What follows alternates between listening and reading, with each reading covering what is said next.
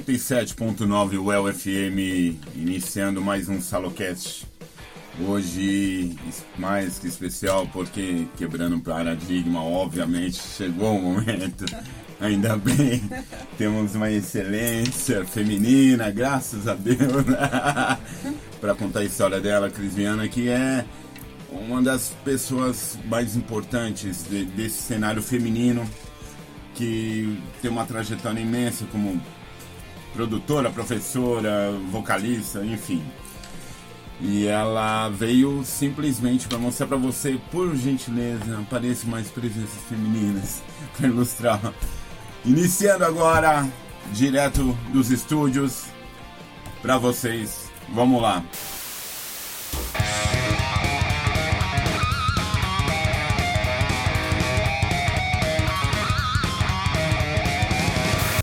Obrigado, obrigado. Obrigada, obrigada pelo convite. Prazer.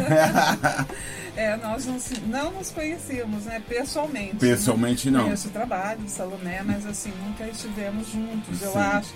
Se estivemos, esquecemos em alguma mesa de bar. É, eu, eu, acho que estivemos em eventos. Eventos, ah, é, é. Provavelmente. Com certeza. e aí, Cris, como que é Uh, quanto tempo nesse meio, nessa brincadeira? É uma brincadeira. é uma brincadeira séria, digamos assim, que a gente acaba né, conduzindo toda a vida da gente a partir de um caminho que são escolhas que eu acho que você faz desde da sua infância, sem perceber sim, ainda, sim, né? Sim. No meu caso, a literatura foi, eu acho que a minha primeira música, já casada com a música, Uh, mas eu sempre digo, eu aprendi a ler, por exemplo, com uma mulher que era analfabeta, que era minha avó. Mas minha avó era uma contadora de histórias assim maravilhosa. Entendi. Minha avó Joana, ela viveu conosco, né, com a, com a, minha família, com a minha mãe, até o seu falecimento. Sim, sim. E ela então foi o meu primeiro incentivo, né? Na literatura foi ela que me introduziu. E uh, daí na escola. Uh, agora com o lançamento do meu livro, Procura um Verso na Minha Escuridão, esse aqui. Ah lá, bonitão o livro dela. É, nossa, esse filho foi um parto. é, eu relembrei muito essa história, porque eu relembrei a minha história uh, na adolescência, que eu ainda jovem, né, eu era muito diferente, muito alta, muito magra, eu não achava pares, minhas amigas todas já estavam dando selinho, eu nem peguei na mão aí. e aí, isso tudo aqui?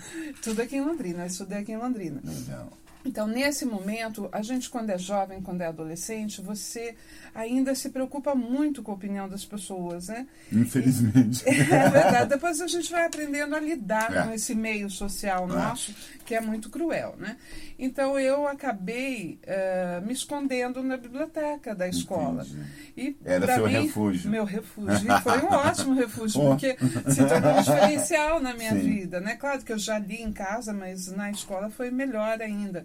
Você estudava onde? Eu estudei no IEL e no chamava positivo antes, né? Mas no É. IEL. Ah, você estudou no IEL? Ah, tá vendo? Era um que não queria pegar na minha mão pra E andar. o Lopão também. Lopão também, Lopes, olha só, que legal. O IEL foi uma grande escola. Ela, o IEL foi uma escola de magistério que formou assim professores conhecidos até Exatamente. hoje. Até hoje o IEL mantém ainda o magistério, né, na sua formação, é, na sua grade ali de acho que ele tem administração é, é o Castaldi, o magistério é no IEL. Mas enfim, foi nessa escola que eu me escondi. Mas para mim foi ótimo, porque aí eu conheci muitos homens e mulheres, né? Mais Sim, do que minhas sim. amigas. E a partir desse momento eu tive aula, eu não sei, não vou saber falar qual Sim. ano, mas eu tive aula com a professora Zita, que depois foi professora minha aqui na universidade. Tá. Ela aqui é, trabalhou folclore, lá ela trabalhava ah, literatura no, no colégio. Aí a Zita viu que eu tinha muito interesse pela leitura oral. Tá. Eu tinha interesse, eu tinha vontade de ler, porque ela trabalhava muito a leitura oral. Mas eu era muito tímida, as pessoas não acreditam que eu não Mas eu sou muito tímida ainda, que a gente aprende, né? Com Sim, teatro você sim. aprende a lidar tal. Aí eu, uh, ela percebeu essa minha vontade e ela começou a me ensinar nos intervalos. Então ela me tirava da biblioteca, levava para a sala dela e lá ela me ensinava a ler. E ler. ensaios, Exatamente. ela teve muita paciência. Que bom. Com a Zita, o meu o primeiro texto que eu declamei, né, que a gente chamava declamar, Tá. foi o Navio Negreiro, né? Eu, eu sabia até pouco tempo, eu ainda sabia o, ne- o Navio Negreiro. Tanto que depois, quando eu lancei meu primeiro CD, a Zita, ela, eu já havia sido é, aluna dela aqui na UEL, ela comprou vários CDs meus para presentear. Nossa, foi muito legal. Aí ela veio falecer há pouco, Sim. foi um pouco antes da pandemia, né? Não, durante a pandemia. Ela fa- faleceu há pouco tempo. Tá. E o segundo, meu segundo álbum, o Nem os Lobos Me Alcançam, eu faço uma dedicatória a ela e à minha mãe. Eu escrevi, né, a minha mãe, que me Sim, deu a sim, vida, sim. né? E a Zita, que deu vida à minha voz, né? Que foi muito importante, né? E você Que- veio para o UEL, Hum. que ano? Ah, vai saber. Mas, ó, em 1900, eu vim para o UEL quando eu estava no Proteu, no grupo Proteu, Tá. né? Ah, era você o foi do de Proteu. Fui, eu fui do Proteu. Eu entrei no Proteu para fazer ZY Londrina, substituir uma atriz chamada Rossana. Tá. Aí a Nietzsche já estava sondando, né? É, a Maria Fernanda veio conversar comigo. ah, ali, porque primeiro vinham né, as atrizes, os entendi, atores entendi. do grupo, conversavam, se era fim. blá. Aí aconteceu que essa moça saiu, essa atriz saiu, e eu fui fazer uma conversa, uma entrevista com a Nietzsche e fiquei no Proteu, trabalhei Mas você já Proteu. tinha. É porque assim, Ah. você já estava envolvido com literatura, mas atuar é diferente, né? Ah, bem diferente. né? Mas uma coisa ajuda a outra, né? É, nesse tempo, eu ainda não tinha o meu trabalho artístico com, com Benditos Energúmenos, ou com Saraus, ou mesmo é, no teatro. Foi a partir da Nietzsche, a partir do Proteu, que eu comecei com a minha vida artística, né? Então, Legal. o meu primeiro trabalho foi como atriz. Eu fiz Y Londrina, a minha estreia foi em Brasília, eu lembro. Depois nós viajamos por alguns lugares aqui no Brasil, depois fizemos Uruguai, eh, Argentina, ahn, Paraguai, fizemos algumas cidades aí Legal. da América com os Y Londrina. E aí foi uma abertura Ah, total. foi uma né? aventura, foi uma experiência, aprendi muita Sim, coisa sim, de imagino. produção e também de atuação. E aí eu me envolvi com o Bertolotto, que o Lopes conhece, o lembra. começamos a namorar e eu saí do, do Proteu e fui trabalhar com o cemitério de automóveis. Sim. E aí no, com o cemitério fiz vários espetáculos. É, teve espetáculo que nós viajamos por- com a Lua é Minha, que foi uma das minhas últimas peças com o cemitério. A gente fez é, São Paulo, fizemos Rio, várias cidades, entendeu? Depois fizemos Ouro Verde, foi maravilhoso, Ouro Verde estava lotado, foi bem Hum, legal, legal. um momento bem bonito, né? E, e, com, e com produção, fazendo produção. E nesse tempo, eu falo muito? Você Não, que bom, que bom. que ótimo. Nesse momento, o Mário já tinha o grupo, que os amigos, né, além do grupo de teatro, o Sim. Felipe- o Maurício, o Losnak, o Rodrigo Garcia Lopes, o Silvio Demétrio. Eles tinham, eles apresentavam o Palavra Cantada. E era, eu sempre gostei muito né, da leitura Sim, poética, sim, sim. então eles misturavam a música e a poesia e eu amava. Mas eu não participava do grupo, porque era um grupo de bolinha só, né? E eu falei, mas eu vou me vingar desses meninos. e um tempo depois, eu acabei eh, formando com o Duda Victor. Eu tinha essa vontade de levar a poesia para as escolas de uma forma diferenciada, para atrair o aluno para a leitura. Para incentivar mesmo. Exatamente. Aí nós fizemos o Benditos Energúmenos. Começamos eu e ele, depois ele falou: ah, eu vou apresentar o Rodrigo Amadeu, que é do Cherry Bomb Sim, sim, sim. né? Agora não está mais no Brasil, o Rodrigo. Aí nós começamos com a banda, o Benditos Energúmenos, para fazer essa divulgação da literatura em escolas. Tá. Só que acabou dando certo e a gente virou uma banda, se apresentava tanto aqui no Valentino como em outros Tá. lugares. eh, fomos para o Rio, Curitiba. Foi assim, uma experiência muito legal. A, a Cris eh, começa essa aventura, essa história toda com música lá atrás também, junto com a literatura ali. Quando você se interessa por literatura, a música já habitava ali? Já habitava, né? A música é sempre presente, né? Ah, meu pai sempre gostou muito de música, música clássica, mas sempre ouviu mu muita música. Nós ouvíamos música em casa, né? Tá. Mas eu não tenho formação com música, eu não toco nenhum instrumento. Eu fui fazer aula de percussão com o Maurício, o Malverne, depois no cemitério de automóveis, entendeu? Eu sou Maurício péssima, eu não tenho ritmo, Bração entendeu? mal, mal. É, o Mal, muito bom. Figura. Ele trabalhou, a gente estava desenvolvendo oficina quando veio a pandemia, Sim, né? sim. Mas o, o tempo, nós acho que trabalhamos uns três meses. Foi maravilhoso o trabalho, lotado, muito bacana. Devo, aprendi muita coisa com o Mal.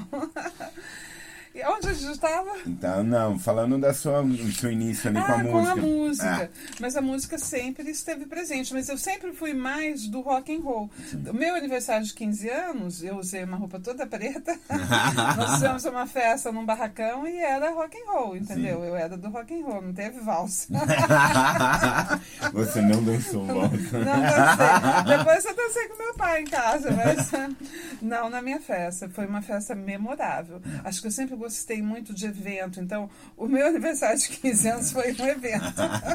E, não, porque ah, geralmente ah, essa coisa de caracterizar a pessoa, principalmente quem se envolve com a história de rock and roll, ele vai criando um- um- umas coisas assim e vai se embrenhando e não vai sair mais, na verdade. Não sai.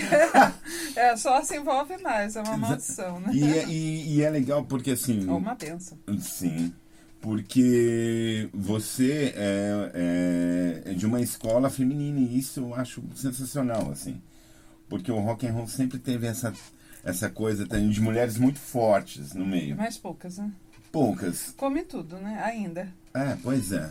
Ó, se você pegar na, na literatura, a gente já volta para música, mas nas publicações, você tem um número muito maior de homens, Isso. ainda hoje, em Sim. 2023, de homens sendo publicados do que de mulheres. Não é porque as mulheres não escrevam. É porque, às vezes, as mulheres não têm o tempo para dedicação à literatura. Sim, sim. Porque tem a, a, A jornada, sim. a jornada dupla, né? Com a questão da, do trabalho, da casa, a Família. criação dos filhos, não é? E o incentivo, se você pega editoras, o número de autores, de homens que são publicados é muito maior do que o número de mulheres, ainda hoje. Né? Nós começamos a votar em 1934 no Brasil, né? Por aí você vê. Né? É.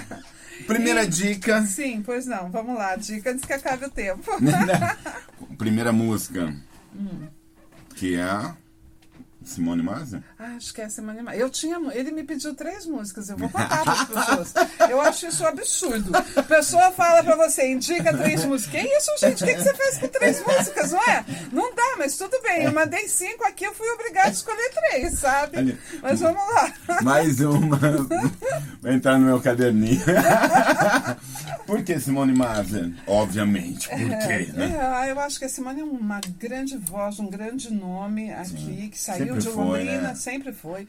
Desde o começo, quando ela fazia os shows ali na casinha, no Valentino.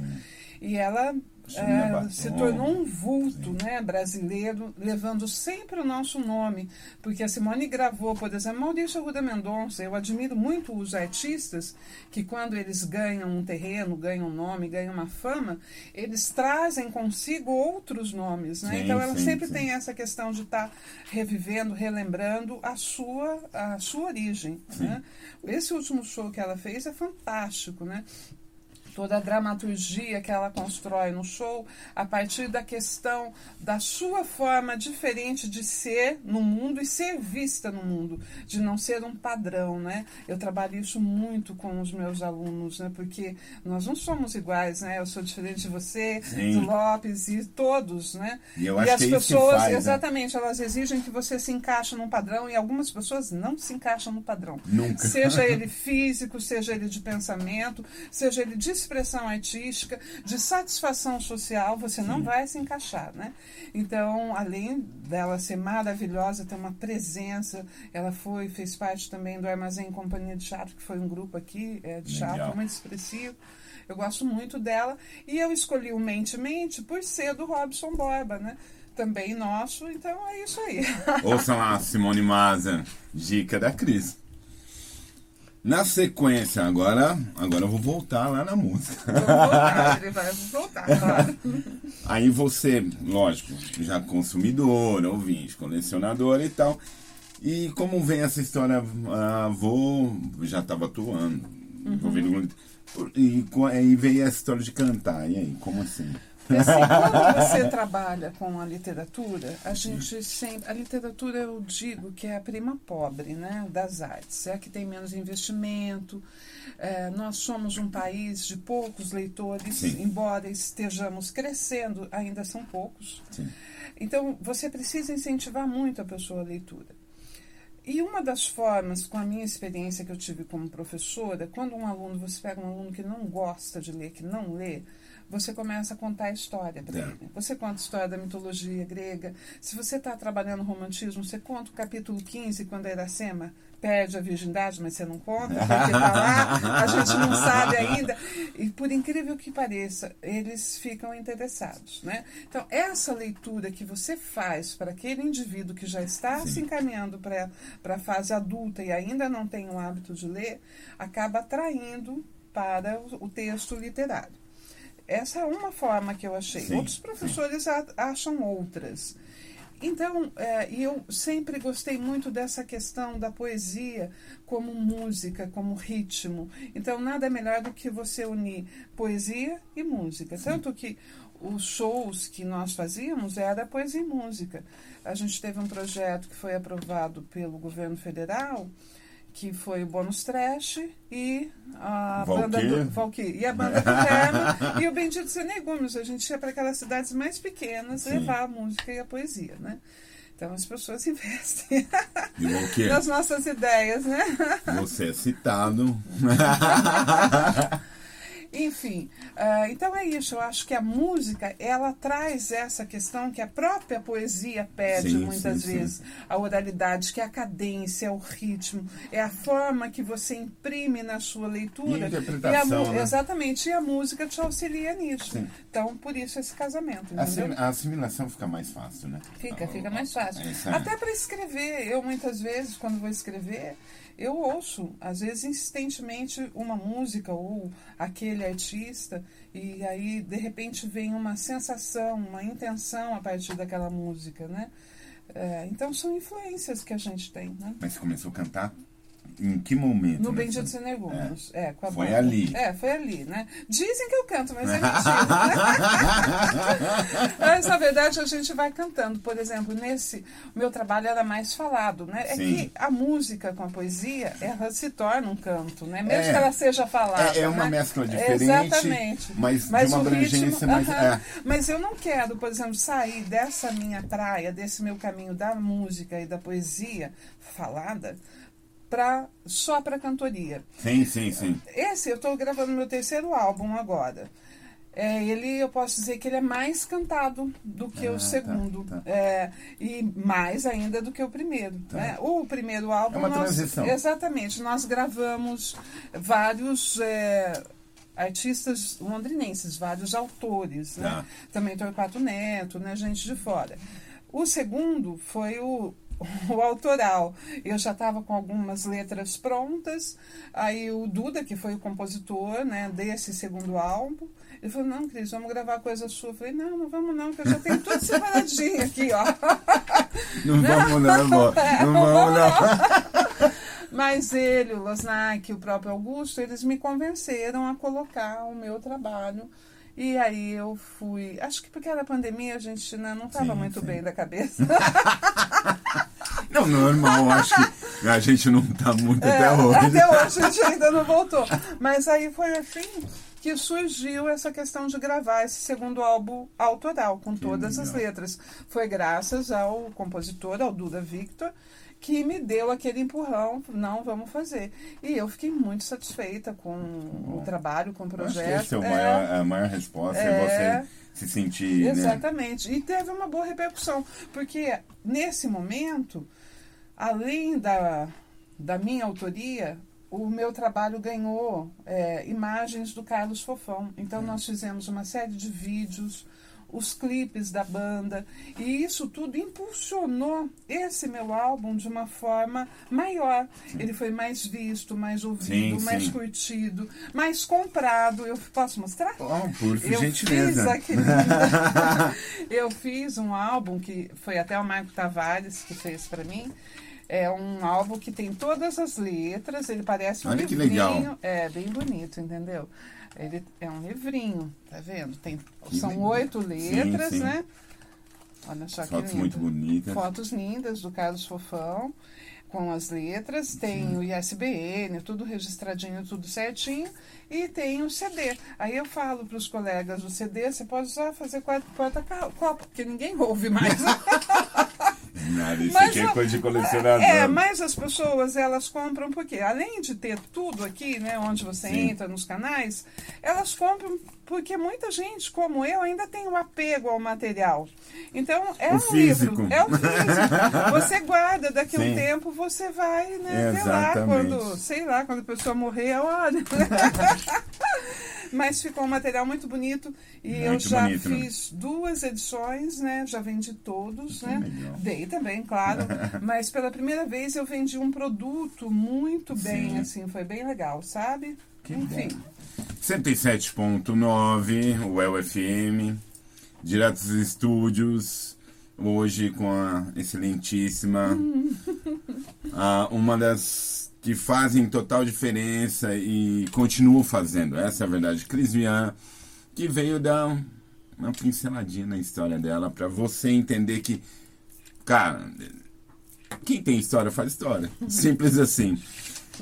Você, quando você faz um trabalho desse porte, porque isso aqui, ela mostrou, é realmente é lindo. Mas para chegar nisso aqui é muito trampo, né, Camila? Ah, é trabalho, né? E não nasce do nada, né? Exato. É uma trajetória. Pode não ser, é, poderia ser o primeiro, meu primeiro trabalho. É muito bonito também o, o primeiro álbum que nós Sim. gravamos, né? Mas é igual, da, do primeiro álbum para esse é uma lacuna de 15 anos, né? Que eu fiquei sem gravar. Mas agora também, do segundo para o terceiro, eu não fiquei nenhum ano. Eu já passei para. Porque, poxa vida, a gente já tem 50 anos, não vai esperar 15 anos, né? Não dá, né? Mas eu, Vamos eu, partir, não, entendeu? E, e, e, até porque é, a, a, existe uma. É, nós chegamos a um ponto que existe uma certa urgência de produzir. É, mas é... eu acho que também deve existir uma urgência de maturar, né? Exatamente. É. Porque você passou todas, como você é. falou, todo esse período de 15 anos e de repente você está pronto para fazer. É. Aí você está, bom, fiz, eu quero fazer, preciso fazer mais, e isso é muito bom. É, vem de uma necessidade ah. também, né? E eu acho que tem um fato, sabe, Salomé, que é, vem de uma questão. Eu não sei se você lembra, eu dirigi o cemitério de automóveis Sim. durante anos, né? Eu digo que eu fui escrava do cemitério. é, e foi maravilhoso, porque a, a Vila Cultural Cemitério de Automóveis foi um espaço onde nós trabalhamos com a música, com a literatura, o teatro.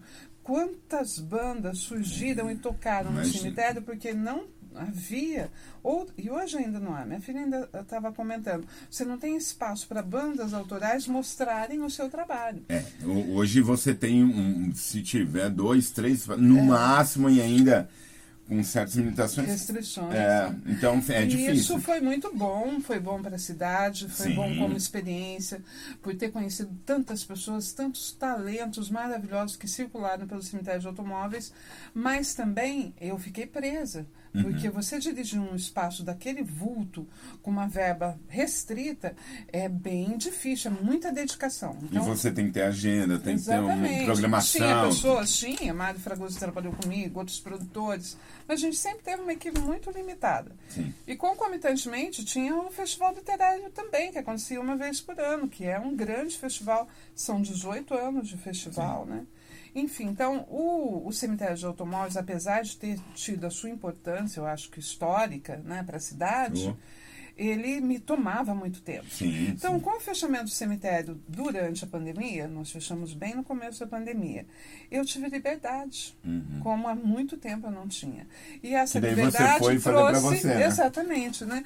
E a própria publicação do meu livro, ela veio a partir do meu CD, né? Sim. Com conversas com Augusto, o próprio Losnak, foi aí que partiu essa essa essa publicação do meu primeiro livro de poesias. Eu já havia participado de antologias, mas não, E que- não um livro solo, né?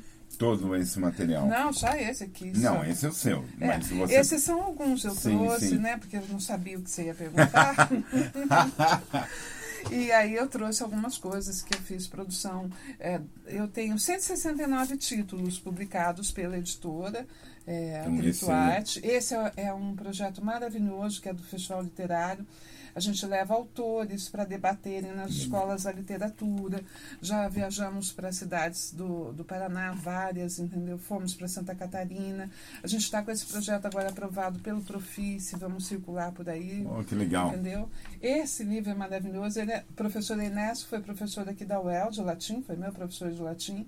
E esse é um romance onde ele mostra a saída do homem do campo, quando começou a mecanizar, para a questão, para a cidade, para o urbano, mas eh, o que move aí são as histórias, as relações pessoais construindo a história.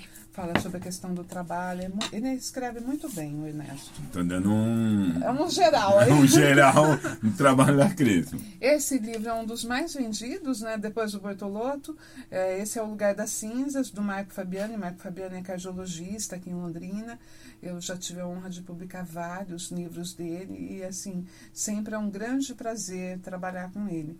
Ele, além de escritor, ele participa também conosco desse projeto Deus de Prosa. Eu recomendo. e Ah, essa menina dos olhos também. Eu falo que todos são meninas dos olhos. Mas esse é um. o- nos dois Meu últimos anos. Não, eu não tenho predileto. Não tenho mesmo. Mas eu tenho cuidados Sim. especiais com cada um. Mas esse é um projeto nosso que foi aprovado pelo Promic. É, que- envolveu uma série de debates né, em escolas estaduais sobre a questão da intolerância religiosa, que é importantíssimo a gente discutir. muito. Aí nós fizemos uma entrevista, quer ver, quer mostrar, com uma série de mães e pais de santo, é, em Londrina. Tá? O projeto é do Marco Tavares. E a partir da entrevista, das entrevistas, Sim. Foram filmadas pelo Carlos Fofão, e as fotos são do Yashiro, aí o Maurício escreveu esse texto sobre a Umbanda na Terra do Café. O primeiro livro sobre a Umbanda que nós temos em Londrina. Porque o candomblé ainda tem um pouco mais de expressão eh, nessa parte de projetos do que a Umbanda. Então, agora a gente lançou esse livro e vamos continuar com os debates. Vamos continuar. Agora mesmo a gente vai estar com uma exposição no SESC, na, no Festival Etnias. Vamos fazer um debate dia 20, estão todos convidados. Fala, Segunda, né? Segunda dica. Qual será a segunda dica? Qual que eu vou indicar? É a sua. Ah, é a minha, né? Por que, que eu vou indicar a minha? Porque eu acho que a gente. É uma oportunidade de estar divulgando o trabalho. Eu- Você falou agora, ah, né? Qual? Qual livro? Eu não sei te dizer qual. Sim. Eu gosto de todos, senão não teria publicado. Sim, sim. Porque eu tenho esse poder da escolha. Né? A editora, ela faz uma seleção. Então, se você, entre. é, vamos comparar os livros ou a sua produção aos filhos. Você vai escolher um filho? Não, você escolhe Você tem todos, né? amores diferentes. né? diferentes, né? Ah. Cuidados diferentes, atenções diferentes. E quanto à à música, né? Eu gostaria, eu pensei até em indicar o Nem os Lobos Me Alcançam, Sim. porque é uma letra feminista que fala sobre a questão da mulher quando ela descobre o seu poder, a sua força e de não ter mais essa é, dependência à questão, às vezes até a agressividade masculina. Ela fez muito sucesso, faz ainda é, em escola, em acessos. Ficou um clipe lindo que eu convidei, eu e o Fofão, e a direção é da Marina Stuck também. Várias mulheres participaram. Então ficou Legal. realmente. Eu falei, vou pôr essa, mas essa já é mais conhecida. E eu falei, não, vou então indicar o Procura um Verso na Minha Escuridão, que a música é do, do Caio Miotti, que está comigo ainda, a gente tem um, shows aí, Tá. já tem uma agenda, e deu o nome ao livro Procura um Verso na Minha Escuridão. Eu gosto muito é, do resultado dessa música, né? Então, aí vocês vão poder ouvir, vamos ver se vocês vão curtir também. Ouça lá. Procura um verso na minha escuridão. Todo mundo procura alguma coisa. Você é, tem essa, empatia direto com o jovem, com, com essa questão de, de passar, de informar, de trazer. Porque é, tá ficando cada vez mais é, importante isso, né? É, de, de você ressaltar alguns assuntos e trazer à tona mesmo, né? Porque as pessoas estão parando de, de, interagir, de questionar algumas coisas. Né? Uhum. A coisa está ficando meio. E, e você... Às vezes tem medo. Né? É, exato. A e... gente viveu esses últimos anos uma repressão muito grande, né? Isso acaba é, no comportamento de algumas pessoas, fazendo com que elas fiquem mais reticentes, até na própria educação formal, né? É, mas é, é, é e, e, a gente está no boom da tecnologia, dos veículos, né, das, e as pessoas também estão meio limitadas, porque agora todo mundo é dependente desse negócio aí. Né? É, eu gostei. eu ouvi a entrevista que você fez com o Luciano Pascoal, achei ótimo que ele falou quando ele sai com os amigos, e é verdade, eu já uh -huh. isso. Ele não leva o celular. Sim, né? sim. E às vezes você tem a necessidade, você vai dormir com essa porcaria. então, exatamente. Vai namorar com essa porcaria, não gente, deixa ali o neném, né? Vamos olhar no olho, é, né? Exato. E, e, e, por isso que eu falei dessa questão de você trabalhar esse tipo de informação com o jovem. Então, porque eu acho que eles que já nasceram dentro desse negócio, eles são os mais dependentes que nós, né? É, acho que sim. A gente foi assimilando. Eles não, eles nasceram dentro desse negócio aí. Ó, oh, eu não sei se você, você fez o El. Não. Não? Não, não tive essa capacidade. É. ah, enfim, quando eu fiz o El, se eu queria avisar minha mãe que eu ia sair após a aula, Sim. eu tinha que ligar do orelhão. É, é, exato. Pro fixo. Pro fixo, Pro fixo. entendeu? E olha se não ligasse, hein? pra você que vai ver, vai ouvir, vai entender o que a gente tá falando e era ficha. Era ficha. Era ficha. O Bortolotto, quando eu comecei a namorar, ele ia para alguns lugares, né, fazer, apresentar espetáculo, ele me ligava também do orelhão, entendeu? Às vezes as fichas caíam todas, que raiva, você queria conversar mais. Né? E a ficha tinha 3 minutos é. e 30 de, de, duração. Então você tinha que falar rápido. Isso, ser objetivo, entendeu? Então, isso aqui é um avanço, é maravilhoso. É. Eu falo com a minha irmã que está na França. Sim, né? sim. Eu falo com o Fofão que está em Portugal. E a a gente pode pesquisar, né? Infinitas Não, coisas. Exatamente. Conhecer, estudar. Não é de todo entendeu? mal. Não, ele, ele traz muito benefício, mas eu acho que tem momentos que você precisa se afastar em casa. É, não é sempre que comemos juntos. Sim. Eu estou com dois filhos na minha casa. A Isabela mora com o Bortoloto. É, a gente não almoça com o celular. Entendi. A gente já combinou, já faz tempo, deixa para lá, sabe? Não importa se está assistindo filme, isso, aquilo, se tem trabalho. Então, naquele momento, a gente come só nós. É, e, sem e, celular. e essa coisa que você falou do Luciano, Luciano Abração, uhum. ele, eu achei genial também, porque coisas que você passa a prestar atenção no cotidiano, não faça isso não vá pro bar acompanhado com seus amigos e deixe conversar para ficar é. mexendo no WhatsApp. Você vê casal, né? Assim. Exatamente. Nossa, eu falei, esse namoro tá acabado, vai ter um solteiro na praça, gente. Né? Não é? Eles não interagem, né? É, Parece que só falta pedir, perguntar aqui, né? É. Você já, você já comeu recado. o quê? Exatamente, né? Mas é isso. Agora, é, voltando na questão da educação, eu acho Sim. gente que trabalha com a educação, com a cultura, você tem tem obrigação de trabalhar temas até que são espinhosos, né? como por exemplo a questão do neonazismo, que hoje está muito presente em algumas escolas, infelizmente em Londrina. É, eu tenho conversado, de, eu não sou professor de filosofia, nem de sociologia, Sim. nem de história, mas todas essas matérias, elas alimentam a literatura. Sim. Então, eu tenho conversado com eles, principalmente essa questão que surgiu agora do neonazismo, direto. É um, um tema que tem professor que não quer trabalhar. Eu não tenho medo, eu não tenho medo de trabalhar. Então, o que eu não sei, eu vou estudar para eu poder abordar e mostrar o quão é absurdo um grupo de neonazistas surgir em 2023. Porque o que nós vamos fazer no Brasil? Vai matar todo mundo, né? Porque todo mundo misturado, Exatamente, né? não vai não sobrar tem ninguém. Pura, gente, que absurdo. Já não viu o que o Hitler fez, já não sabe o que aconteceu. Agora quer repetir uma besteira dessa. Não é? Jovem fazendo isso, onde nós estamos? Então, assim, nós temos que, que estar alertas para essas Mas coisas. É, né? é, é para mim, é, é bem falta de informação mesmo. Então é. vai ler, bicho. Vai ler. Vai ler. É, porque primeiro que você vai ter que matar a tua família, né? Você, é, em, em pleno 2023, acendeu assim, quero produzir, quero fazer, quero ir, quero mostrar? Hum. Ah, não, eu tenho algumas coisas, né, assim, que a gente está fazendo de produção.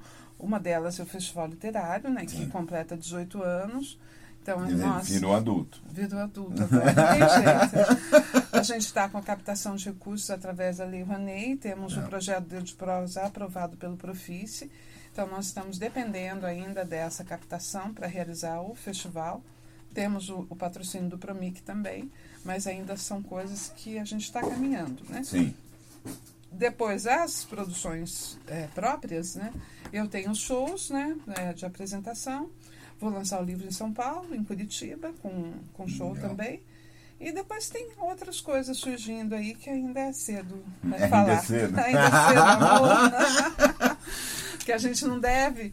É, eu aprendi isso, né? No começo a gente fala tudo. Não, tem coisa que você deixa guardado, mas é. tem muita coisa legal acontecendo aí, tomara que dê certo. e, e porque assim, produzir e, e, e mexer com cultura, elaborar cultura antes de tudo, tem que gostar muito, né, Tem que gostar, né? Porque o retorno. o Nem retorno... sempre é um retorno, né? é. Já teve um tempo que o retorno com produções culturais ele é, dava um retorno financeiro sim, muito sim. maior. Agora, desde a pandemia, as coisas caíram muito na, para os artistas, de uma forma geral. Tanto que teve um momento, eu tenho um padrão no Estado, eu ganhava é, um padrão dando aula e o outro período eu não dava aula, eu só Sim. trabalhava com produção. E às vezes eu ganhava até mais do que dando aula. Hoje em dia isso não acontece. Uhum. Então, realmente, o nosso padrão de é, recebimentos, né, digamos assim, na cultura, ele caiu muito. Sim, sim, então, sim. eu não consigo mais fazer só produção. Eu digo que quase toda a minha a produção é pro bono, uhum. né? Então tem que dar aula. mas Ainda bem que eu gosto. É, pois é. Mas, mas você sabe que é, é você é, você está nesse nesse meio há muitos anos. Você conhece todas as dificuldades, todos os, os pontos. Mas surgem novos. então, mas é por isso que ah. assim, quando você abraça algo assim, você tem que ser muito afim, né? Tem que gostar, né? Tem que saber. Acho que você tem que ter um objetivo, né? Seja o teu objetivo pessoal, seja Sim. o seu objetivo político, social. Nós ainda em Londrina temos a sorte que nós temos o Promic, né? Sim, sim, o Promic ele incentiva uma série de projetos, não só os festivais. Muitos artistas dependeram e surgiram a partir do, do Promic para desenvolver. Então, eu, eu falo que a pessoa que fala mal do Promic está dando um tiro no próprio pé. Tem que melhorar? Sempre tem todos os programas, mas o Promic ele foi modelo para uma série de cidades aí. Ele realmente é um programa Aliás, de excelência, é, né? O, Promic é. é. o que, que fez existirem esses outros nacionais. É. Na verdade, foi a partir, que, que eles falaram, foi a partir do Promic. Nasceu aqui. Nasceu aqui. Nasceu né? aqui. Eu mesma, eu produzi três livros do Mário com o Promic. É, eu fiz várias, várias, além do Festival Literário. O primeiro, o Antologia de Poetas Londrinenses, não tinha o Promic ainda. Não, teve sim, não teve no começo, depois teve. Então, eu tenho muitos livros que foram publicados que só saíram com o patrocínio do Promic. Eu não teria, como editora, por exemplo, a condições de fazer um livro desse aqui. Esse livro, ele foi orçado, é, depois ficou mais caro. Sim. Porque ele tinha 80 páginas, eu não consegui fazê-lo com 80. Ele foi orçado em 24 mil. Eu, eu como editora, não tenho como investir mais sim, 24 sim. mil para fazer um livro. Aí ele ficou um pouco mais caro porque teve mais páginas, né? Inclusive, a gente está vendendo. Quem quiser comprar. quem Fica quiser comprar. Não, é, é, só falar comigo. É porque a, a, as coisas são assim, né, Cris? Tipo assim, os mecanismos, os meios e tal. E muita coisa é doação, é ajuda mesmo, né? Você vai é colaboração. É. Então você que tá aí, cara, vai ver depois, vai ouvir, e pensa assim, ah, eu tenho uma ideia, então, então começa a correr cedo, porque essa ideia pode. tem que correr. Tem... E assim, não achar que é impossível É, fazer. é, é. Às vezes a gente tem que adaptar uma ideia, porque você não consegue colocá-la no mercado daquela forma, É, naquele que- formato. é. Mas coloca, porque depois você vai crescendo e participa de grupos. A gente tem trabalhos no SESC, é, que são maravilhosos, encontros. É, começa a se envolver com outras pessoas que Intera- fazem cultura, interage. interagir. E também eu acho que apoiar. Tem um lançamento de um livro, vá Vá. esse lançamento É. de um livro. Tem um show, eu não conheço, poxa, nem. Seja curioso. Vai lá, É. entendeu? Às vezes você sabe o ritmo que você gosta. Você gosta do blues, do rock, do jazz. Tem um grupo novo, vá assistir. Mas aprenda a ouvir outras coisas. Aprenda também. Para você dizer que a tua praia é uma, você tem que ter nadado nas outras. Né? Até pra você falar mal de alguma coisa, tem que Tem conhecer. que conhecer. Algumas é melhor não conhecer. Ai, ai, é. Muito bom, muito bom. Mas é isso, tem que prestigiar o que está sendo produzido e não ter medo. A gente tem que arriscar. Eu não teria feito metade do que eu fiz se eu não tivesse arriscado. Sim. Porque quando eu comecei, eu também não era ninguém. Sim. Ninguém conhecia a Cris Diana. Eu fui trabalhar com cemitério de automóveis que não tinha cartaz para fazer os espetáculos. Eu achava aquilo horrível. Aí eu fui atrás, verdade, eu não estou mentindo. O cemitério já era um grupo que já estava numa caminhada, já estava sendo reconhecido aí pelos festivais, mas era um grupo que não tinha produção. Então eu fui atrás de. Eles tinham, claro, estou Sim, exagerando, sim, sim. mas eu fui atrás de produções, eu levei o grupo para fora, é, consegui passagens para esse grupo viajar, ir para São Paulo, e, enfim. Então, é, você tem que arregaçar as, as mangas e trabalhar. Não é um trabalho fácil, mas ninguém disse que trabalho é fácil. Nenhum trabalho é fácil. Então, não desista. Se você tem uma ideia, vá atrás e prestigie a Sim. ideia dos outros. Tem pessoas que têm ah, o, o danado dos ciúmes, né? Se você tem... Eu já ouvi de pessoas que eu conheço. Eu dirijo o festival. É perfeito? Não é. Mas vem falar. Dá ideias. Exato. Mas A as- ponte, É né? a ponte, Tipo- a ponte pra gente. A gente é aberto. Mas as pessoas, às vezes, gostam de trabalhar na surdina, destruindo, e não tem coragem de falar. Isso, para mim, é, é, é coisa pequena. Eu acho que você tem que Sim. sempre engrandecer né, os eventos culturais, as exposições. Não, e uma coisa, eu acho assim, a, a questão não é não criticar, critique, mas Não, critica, lógico. existe, existem várias formas de você criticar de uma, sendo inteligente, primeiro, e outra, e, e ajudando a pessoa a evoluir. É. Porque descer o pau e falar é fácil. O problema é quando você desce o pau e você não tem a mesma capacidade de produzir o que a pessoa produz. Aí fica difícil.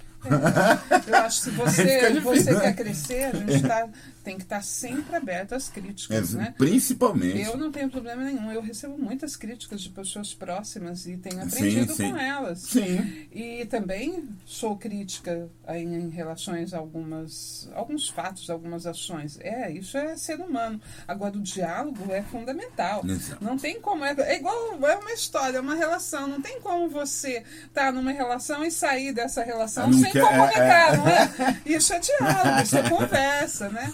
Mas é, é- é- é- é- por isso não perca seu tempo. É. Tá? Quer, interaja, mas interage de uma forma bacana. Todo mundo ganha, cara. Todo mundo ganha. Todo mundo ganha. Terceira dica, É, Crisiana. musical. É o Bob. Dylan? Não. É, o que que é Cortamos o o Bob Dylan. Mário Bortolotto. É o Mário Bertolotto. Eu escolhi o Mário, claro, porque tem uma ligação né, emocional, né? Foi meu primeiro marido, tenho uma filha com ele. Produzi, produzo, é, nós estamos com um livro agora que a gente está começando a produzir. E porque acho que é uma, da- uma das referências né, londrinenses Sim, sim. que é, estourou aí São Paulo, nacionalmente, internacionalmente, foi pu- publicado até na França. Enfim, então, além de admirar o homem e o amigo, Sim. eu admiro o trabalho. E eu escolhi essa música, Tudo Sagrado, que é uma música muito. é, eu já conhecia bem bastante tempo Tudo Sagrado. E eu, na verdade, eu fiz uma versão feminina, que até mostrei para o Duda, ele gostou. Antes conversei com o Bortolotto. Ele falou, pode fazer. Fiz, mandei para ele, ele aprovou. Falei, Duda, quero gravar essa. aí veio a história, foi assim, né? Aí veio, não, vamos fazer as suas. E aí ficou Tudo Sagrado, a versão feminina. Aí uma, antes da pandemia isso, quando eu fui para São Paulo, a Isabela falou, mãe, é, essa música tal, porque estava tocando muito essa música Tá. lá. Aí eu descobri, olha só como as coisas são, que essa letra que eu escolhi, o Bortolotto tinha escrito para mim. Ah, Ele já legal, tinha feito cara. Naked Que Christine, legal. que não tem Sim, como sim. negar, é uma música belíssima. Já tinha uma outra gravação também, que é uma poesia para mim, com o Sérgio Mello. E ele escreveu Tudo Sagrado, só que ele nunca contou. e eu sempre fui apaixonada por essa música. Eu Entendi. amo ela de paixão. E sempre não me- sabia que não sua. sabia. Tem gente que tatua essa música. Eu fiquei com muita raiva disso, porque é verdade. Eu quero tatuar o Tudo Sagrado Sim. já há algum tempo e ainda não deu certo. E depois que eu descobri que era um poema que ele fez para mim, mais ainda, Sim, claro, sim, né? sim. Mas foi assim, por acaso, ele é danado, né? Mas é um artista admirável e um grande amigo é, que a gente tem aí para a vida, vida né? toda, exatamente. Ouça lá, Mário Bortolotto. Terceira dica da Cris. Conheça. Chegamos a. Mas já? É, pois é, você viu como é rápido? Depois de. eu não falei Eu não falei nada, não é assim? Mas é assim. é- Os cinco primeiros os minutos, todo mundo começa ali com o freio de mão puxado Aham. então Depois, pô, acabou. É muito chato isso. 107.9, o UFM, hoje, maravilhosamente, Cris Viana ilustrando esse primeiro momento feminino. Tá vendo, Lopes? Chega, né? Vamos mudar a mulher. Vamos? A gente fala. Mas vamos trazer outras mulheres, como eu Com falei. certeza, por Samantha, favor, por favor. Edra, Célia, né? Isabela Cunha. João Lopes agradece também. Eu agradeço. Aliás, ele conhece todo, todo mundo que chega aqui. Ele vai lá dar um abraço. conhece, Que bom, Lopes. É que ele é o homem Você da é muito magia. querido, Lopes. Ele é, É. ele é bonzinho. Você também, eu super agradeço. Você sabe conduzir, deixa a gente à vontade. Que bom. Obrigada. Eu quero saber de você agora. Você já falou que tem agentes, então não sei o quê.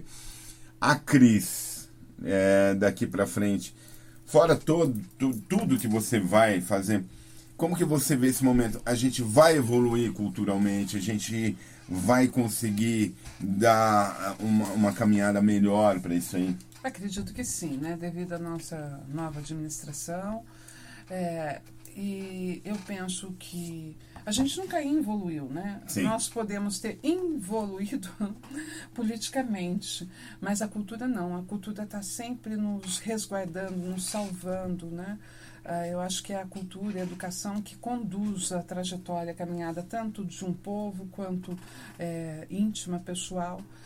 Eu penso que a cultura nos salvou durante a pandemia. Né? Claro que nós tivemos muitas dificuldades, Sim. mas foi o que nos manteve vivo, vivos. Né? Então, eu penso, sim, agora mesmo a gente está com uma série de projetos aí é, que estão para sair, que isso vai dar uma impulsionada no mercado e vamos continuar trabalhando, construindo né, o nosso país.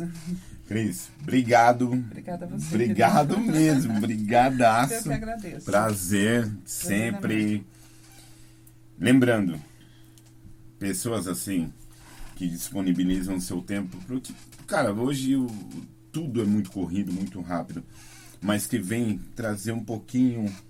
E que, Importante. e que bacana, a gente podia ficar aqui até às seis da tarde. Podia. Tem conversa, né? Mas outra Obrigado. oportunidade, quando você quiser, a gente Com volta. certeza. A gente, eu falo a gente, parece que tem mais pessoas. Ah, tem, tem as entidades. Sempre tem. Sempre. Acompanhe o trabalho da Cris. Vai, ela tem, cara, N coisas interessantíssimas para você que vai descobrir um outro universo, principalmente literatura, que, cara, isso é sensacional. Ok? Obrigada. Vão ter os dizeres, vão ter os. Deixa o seu like, porque pra gente fazer isso aqui não custa nada. Custa um clique seu que apoia isso, como apoie as coisas que a Cris falou na entrevista. Vá ver as coisas, apoie as pessoas que fazem alguma coisa pra você. Obrigado, Obrigado, até a próxima. Valeu. Valeu.